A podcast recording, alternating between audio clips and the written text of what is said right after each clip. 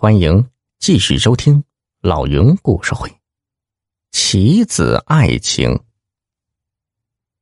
孙刚是迷迷糊糊的睡到半夜，酒劲儿一缓，醒了过来，突然听到身旁有哭泣声，他心里一紧，连忙打开床头灯，发现薛小北和衣躺在自己身边，脸上全是泪水。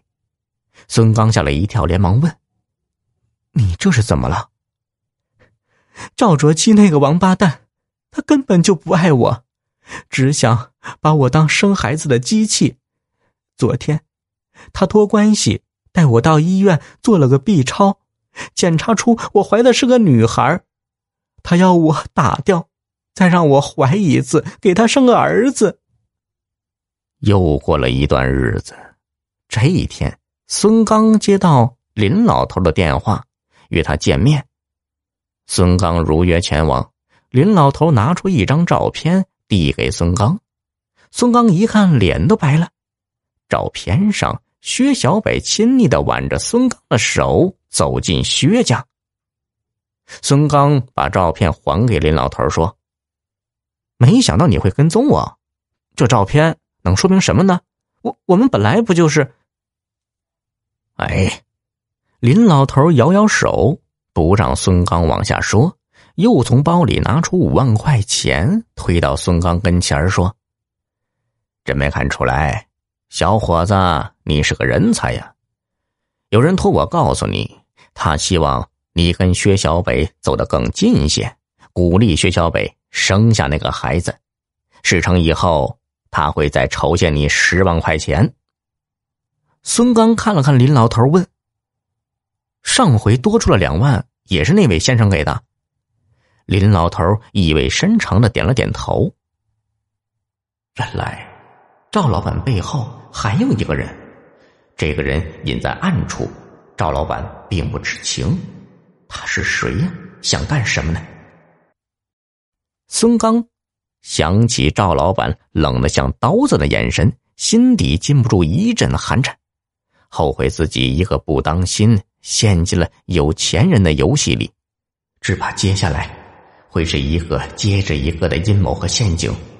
再说，自己目前的经济状况已经完全改观了。这样想着，他把钱推了回去。对不起，这游戏我不玩了。林刚离开了，可是没想到林老头这边还没完，赵老板那边也来赶热闹了。这一天，他单独约出孙刚，满脸堆笑着说：“嘿，听说你和薛小北处的很不错。其实啊，我也觉得你们是非常般配。如果你能让薛小北爱上你，真正一起做夫妻，除了太阳城那套房子归你们，我再另外送你十万，怎么样？”孙刚看了看赵老板，问。就这么简单，嘿嘿，但一定要打掉薛小北肚子里的孩子。你们这么年轻，当然应该生一个你们自己的孩子呀。孙刚猛地站起身来，朝着赵老板冷笑一声：“哼，我已经有女朋友了，我爱她，我想跟她结婚。更重要的是，我不会再给你们这些有钱人当棋子。”说完，他头也不回的走了。第二天，孙刚卖出账户里的一些股票，取出三万块钱还给了林老头。从现在开始，我正式退出游戏。林老头接过钱，又摇了摇头，还是笑呵呵的说：“小伙子，老话说得好，民不与官斗，穷不和富斗。”好好想想吧，已经上了这条船，你还能下得来吗？孙刚不听，掉头就走。走在街上，孙刚突然想起小兰忙着考研，两人这段时间已经很少联系，连忙拿出手机拨了小兰的电话。